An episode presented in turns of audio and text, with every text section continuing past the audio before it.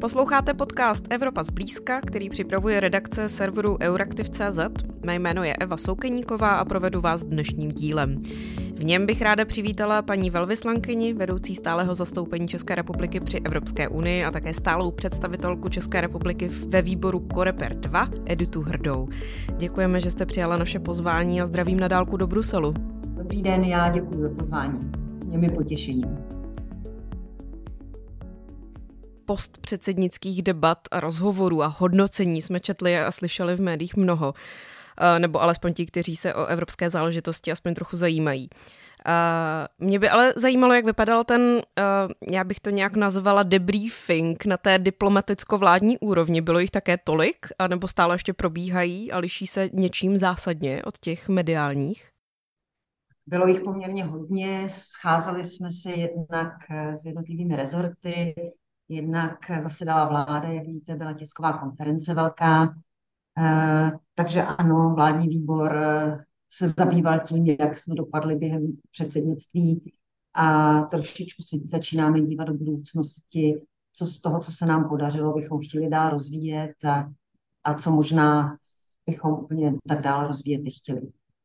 A v těch tématech nějakým způsobem se jako v něčem se liší ty mediální výstupy od těch, od těch nemediálních? Já myslím, že ne, protože my jsme byli v zásadě širokospektrální, jestli to tak můžu nazvat, a e, v zásadě e, to, co české předsednictví přineslo, bylo částečně to, co bylo naplánováno, ale z velké části to byla vlastně reakce e, také na události, které zasahovaly do toho, co my chceme nebo nechceme, nebo musíme nebo nemusíme. A, a to zůstává prostě situace na Ukrajině je, jaká je a my ji musíme řešit a, a má dopady, ať chceme nebo nechceme, na Českou republiku, na Evropskou unii, na svět. A tím se prostě musíme zabývat a my se tím taky chceme zabývat. To je jedna z těch věcí. Um, ekonomická situace, všichni vidíme, jaká je nejen v České republice, v Evropě. Tudíž to je další oblast, na kterou se prostě musíme soustředit a chceme soustředit. A možná dalším z takových těch eh, obligátních témat, která jsme doufali, že nebudeme muset řešit během našeho předsednictví. A to je migrace, tak eh, nastávají očekávání na očekávání, takže ehm, ten pakt migrační, u kterého my jsme vlastně dosáhli jakéhosi otevření té debaty s Evropským parlamentem, dlouho zablokované téma, to si myslím, že byl velký úspěch a tím se budeme zabývat i nadále, protože Jednak my jsme v tom triu, Francie, Česká republika, Švédsko, a měli jsme nějaký společný plán a ten společný plán prostě trvá, protože švédské předsednictví právě začalo. A za druhé, eh, vytvářeli jsme eh, některá se skupení, která například eh, v té oblasti migrace je to se skupení od francouzského předsednictví až po to belgické, že napříč vlastně v průběhu několika let, kdy se systematicky snažíme eh, téma migrace projednávat, zpracovávat a uzavírat eh, taky jednotlivé legislativní návrhy, eh, kromě toho, že my jsme například přišli s konceptem solidarity a zodpovědnosti, což je jeden z těch klíčových aspektů a témat migrace, tak prostě to je téma, kterému se budeme muset věnovat a budeme chtít věnovat a máme tam nějaké závazky. A to nejsou tady ty jediné, eh, ta jediná dvě témata, je jich trošku víc. Pracujeme v různých uskupeních a nemůžeme z ničeho nic říct, tak dobře, tak už nás to nezajímá, kterého co vystupujeme, nebudeme to dál dělat, když už jsme to partnerům slíbili. Mm, já se k té české pozici ještě v rámci toho tria ještě vrátím později. Ještě bych se ráda uh, vrátila vloženě k vaší pozici, protože vy jste měla dost specifickou pozici v rámci českého předsednictví, tedy tu vyjednavačku v těch jako velmi exponovaných politických tématech. A samozřejmě vím, že jste zkušenou diplomatkou a ten unijní svět znáte, ale stejně by mě zajímalo, jestli pro vás v tom minulém půlroce uh, se stalo něco překvapivého, něco, něco neočekávaného překvapivého, neočekávaného. Tak já myslím, že my jsme uh, připraveni byli eh, téměř na všechno. Uh, byly momenty, kdy jsem si říkala, že možná by bylo dobré, kdybychom bývali byli udělali něco víc. Nás mrzelo, že vlastně nevyšel Schengen pro Rumunsko a Bulharsko. A možná nás trošku třeba překvapila nebo zaskočila pozice Rakouska. To bylo něco, s čím jsme úplně nepočítali. A popravdě řečeno v tom, v tom megadílu, který se nám podařil, tam taky došlo v jednom momentu k situaci, kdy z ničeho nic Polsko řeklo, že tam prostě s jedním detailem neúplně souhlasí. A bylo to momentální rozhodnutí, se kterým jsme taky třeba úplně nepočítali. Tak to, ale jako nebyli jsme úplně překvapeni, my jsme to slyšeli trošku už předtím, ale když to přišlo, tak nás to zamrzelo a museli jsme se s tím vyrovnat a naštěstí se nám to podařilo. K tomu bych se ještě uh, trochu ráda vrátila. Pan ministr Beck mi uh, nedávno říkal, že novináři se uh, zajímají jenom o to, co se bude dít a potom se nikdy nezajímají o to, co se opravdu stalo a neanalyzují, co se opravdu stalo. Tak já bych se docela ráda vrátila vlastně k tomu, uh, k tomu konci předsednictví. Kdy... kdy eh, se teda kvůli maďarskému vetu zablokovalo schválení půjčky pro Ukrajinu. Bylo to takové opravdu dynamické vyjednávání, ve kterém vy jste hra, sehrála velmi výraznou úlohu.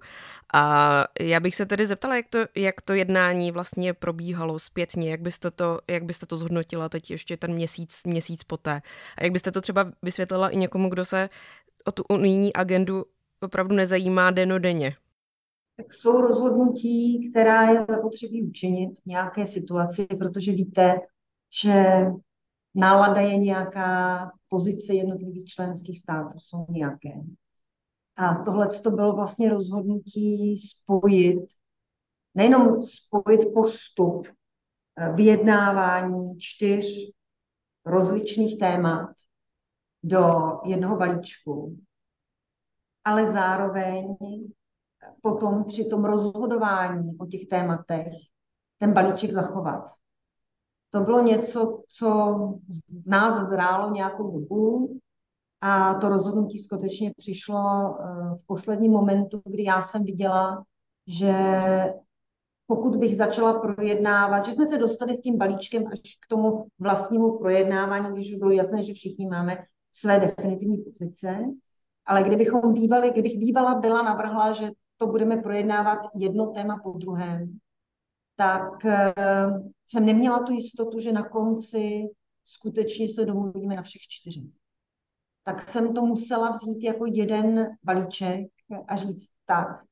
A jestli k jednomu někdo řekne ne, tak to vlastně padá celé ze stolu. To jsou eh, jednání, takhle se vyjednává v politice. To, to, jsou, to jsou prostě politická rozhodnutí a, a takhle jsme se rozhodli, že to uděláme a, a podařilo se nám. Uh, občas to vyjde, občas to nevíde, je to taková hráva bank. Um, no a my jsme rádi, že se to podařilo. Ale musím říct, že jsem se samozřejmě nemohla spolehat jenom sama na sebe. Měla jsem tu velkou podporu toho mého českého týmu, včetně tedy pana ministra financí. Na druhou stranu jsme měli podporu i některých členských států, kterým na to opravdu záleželo a pomáhali nám při vytváření toho koncenzu.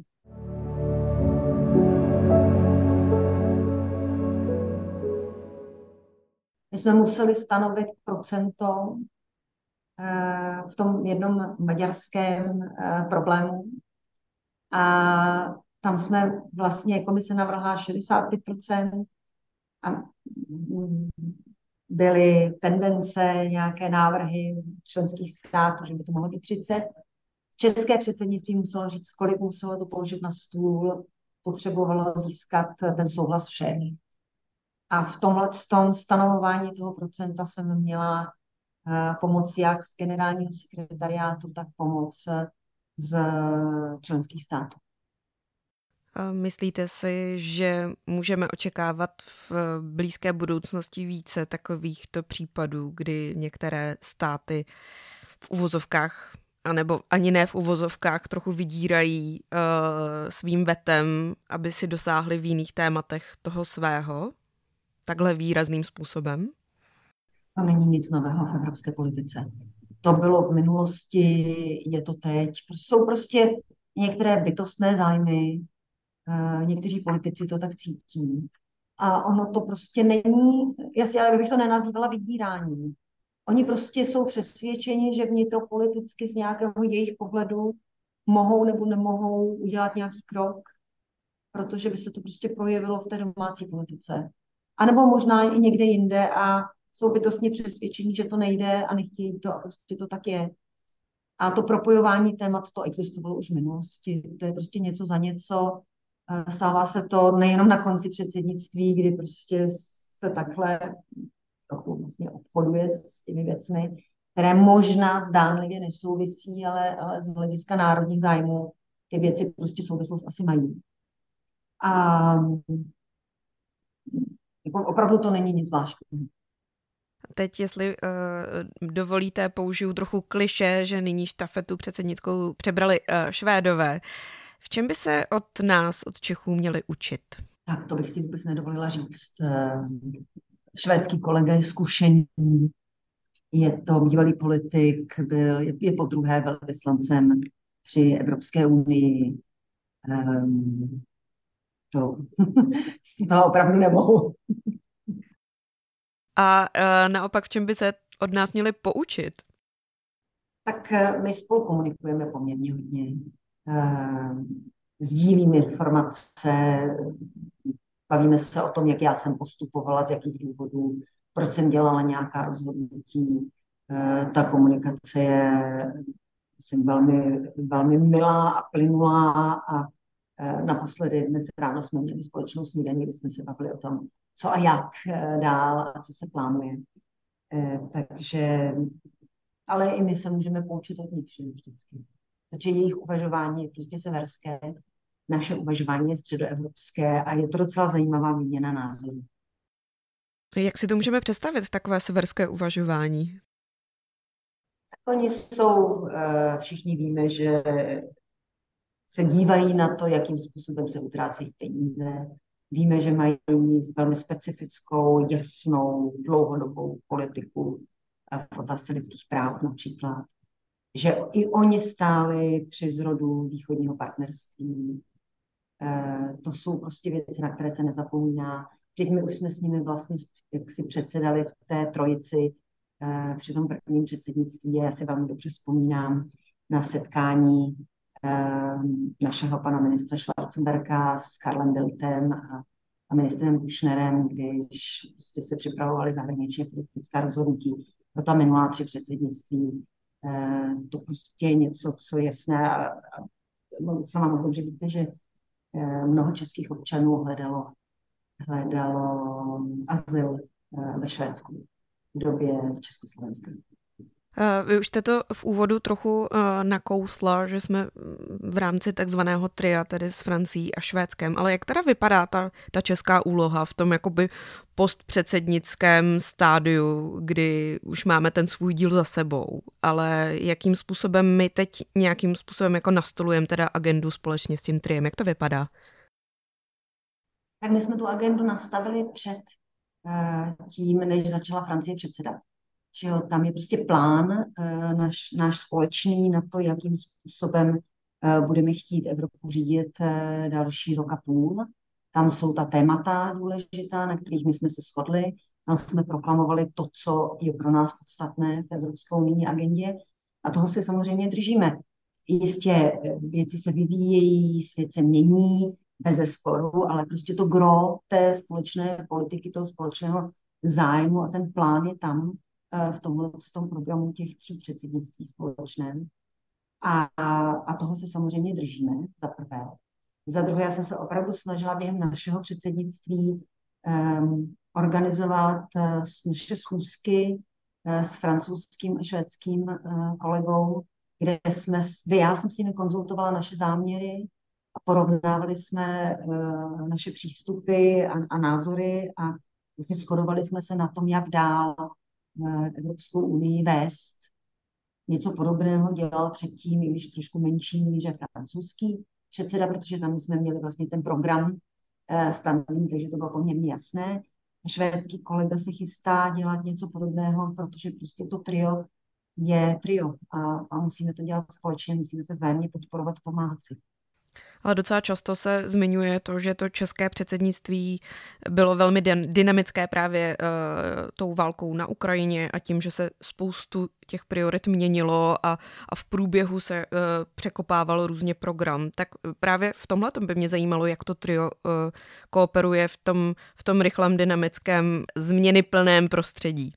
No, je to o koordinaci. Je to o koordinaci, je to o tom, že s těmi dvěma kolegy mluvíte víc, než možná s těmi jinými, ale je to stejné na úrovni ministrů, eh, je to stejné na úrovni těch expertů. Že prostě tam je o trošičku eh, možná častější ta komunikace. Myslíte si, že bude pro, uh, pro vás a pro vládu náročné se teď trochu přeorientovat z té objektivní předsednické role do nějaké jasnější národní pozice? Já myslím, že ne. Já myslím, že během toho předsednictví minimálně já jsem měla dost často pocit, že mě opravdu mrzí, že nemůžu říkat, co si Česká republika přeje a, a co si myslí. E, dalo se to říkat nějakou jinou trošku formou samozřejmě a bylo to jasné na těch činech, na tom, jakým směrem jsme se pohybovali, ale já myslím, že nás všechny teď bude opravdu těšit když se budeme moct přihlásit a říkat, že naše národní pozice je taková, taková. A nebo naopak, že prostě podporujeme švédské předsednictví v tom a v tom. A sami Švédové teď nemohou mluvit. Takže trošičku možná můžeme hájit její zájmy. Je to země, která eh, podporuje volný obchod například, která chce, aby eh, vnitřní trh byl eh, konkurenceschopný a aby fungoval dobře, aby se odstraňovaly bariéry. A oni sami to nebudou moc říkat, eh, tak teď to budeme muset za ně říkat my. Jsou to ta témata, která máme teď čekat uh, v příštích týdnech a měsících. Tuším, že jedním ještě z dalších velkých uh, a trochu ošemetných témat bude, bude migrace. Je to tak? Určitě. Já myslím, že je to jasné. Podpora Ukrajiny. Vidíte to konec konců i na těch prioritách, které mají Švedové které se zase tak moc neliší od těch našich, eh, když se na to podíváte. Eh, ano, podpora Ukrajiny, ekonomika jako taková, čili vnitřní trh, ale i, i vlastně vnější vztahy. Že my teď se budeme moct daleko s větší verbou pustit eh, do podpory uzavírání dohod o volném trhu nebo investičních dohod s třetími zeměmi, protože si jasně musíme stanovit, kdo jsou naši partneři, naši spojenci, s kým chceme obchodovat, s kým chceme mít dobré vztahy politické, ekonomické, obchodní a s kým prostě ne. No, ta, tahle ta definice si myslím, že bude důležitá, vědět, kde máme spojence, soustředit se na ně. To je jeden z velkých úkolů, který Evropská unie má a kde Česká republika může sehrát velmi významnou roli. Uh, migraci, vy jste už zmínila, energetika nepřestává být problémem samozřejmě. Ona souvisí s tím, s tou vlastně ekonomickou situací, ale sama o sobě si myslím, že eh, to bude pořád velké téma i do budoucnosti.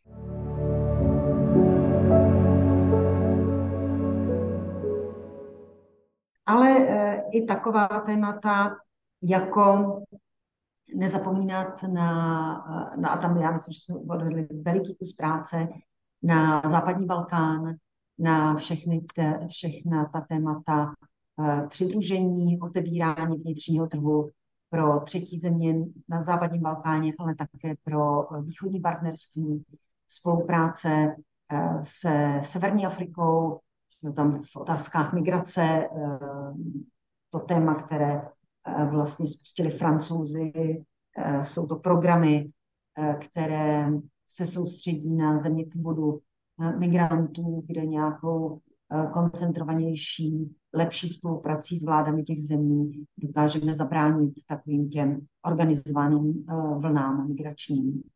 Uh, vlastně biznis, že v dnešní době, tak ti lidé, když jsou potom zoufalí a nemají práci a nemají co jíst, tak prostě se dávají do a rozumnou spoluprací s těmi vládami se určitě dá některým takovým spekulačním pohybům zamezit. A to jsou témata, kterým jsme se i my během předsednictví věnovali a budeme se jim věnovat i nadále. To možná souvisí ještě s další otázkou. Poslouchala jsem vaši nedávnou diskuzi v rámci formátu Café Evropa, kterou pořádá České zastoupení Evropské komise tady v Česku. ve spolupráci s dalšími subjekty tedy. Ale úplně nakonec jste na otázku moderátorky, jakou byste si přála českou evropskou politiku, odpověděla dvěma slovy, jasnou a vstřícnou. To mě velmi zaujalo. V čem, co konkrétního si máme představit pod těmito pojmy? V čem, v čem má být jasná, v čem má být vstřícná? Musíme jasně definovat, co chceme. Uh, musíme mít jasnou představu, kam chceme, aby se Evropská unie ubírala, jakým směrem. Musíme na to správně, správně působit, aby se tak dělo. A vstřícná, um, já jsem to někde už říkala, my, my jsme si v minulosti mysleli, anebo tam to bylo tak představováno, um, že se do Bruselu chodí uh, prosit a, a říkat a možná trochu vydírat, vy jste to říkala, vy jste použila to slovo. Ale já pevně doufám, že po předsednictví je všem opravdu jasné, že se sem jezdí vyjednávat. Že my musíme mít jasnou pozici, musíme vědět, co chceme, musíme vyjednávat eh, tak, abychom byli uznávanými partnery. To si myslím, že je hrozně důležité a to bychom si prostě měli do budoucnosti uchovat. Ještě zůstanu trošičku u vysvětlování abstraktních pojmů. Ursula von der Leyen, šéfka Evropské komise, označila rok 2023 jako rok dovedností. Um, je to podle vás aktuálně správné unijní směřování? Jaké dovednosti by to měly být? Uh, jak to vidíte ze svého úhlu pohledu? Jaký bude rok dovedností? Tak musíme být schopní ehm, správným způsobem řídit naše životy, eh, pracovat, být vzdělaní a být prostě lepší v mnohých věcech než, než ti ostatní. No. My prostě chceme, aby Evropská unie eh, se stala globálním lídrem. My chceme, aby Evropská unie hrála důležitou roli, aby když se někdo zabývá a světovým děním, aby chtěl vědět, co si o tom Evropská unie myslí. To, je, to si myslím, že je důležité, že chceme, aby Evropská unie měla takovou pozici ve světě. A proto musíme být, eh, prostě tam musí být ten um, eh, ty dovednosti, které ostatní nemají. Říká paní velvyslankyně Edita Hrdá. Ještě jednou vám moc děkuji za váš čas. Já vám taky děkuji bylo z dnešního dílu Evropa zblízka vše. Tento i ostatní díly najdete nejen na webu euraktiv.cz, ale i v podcastových aplikacích. Děkujeme za poslech a z pražské redakce se s vámi loučí Eva Soukyníková.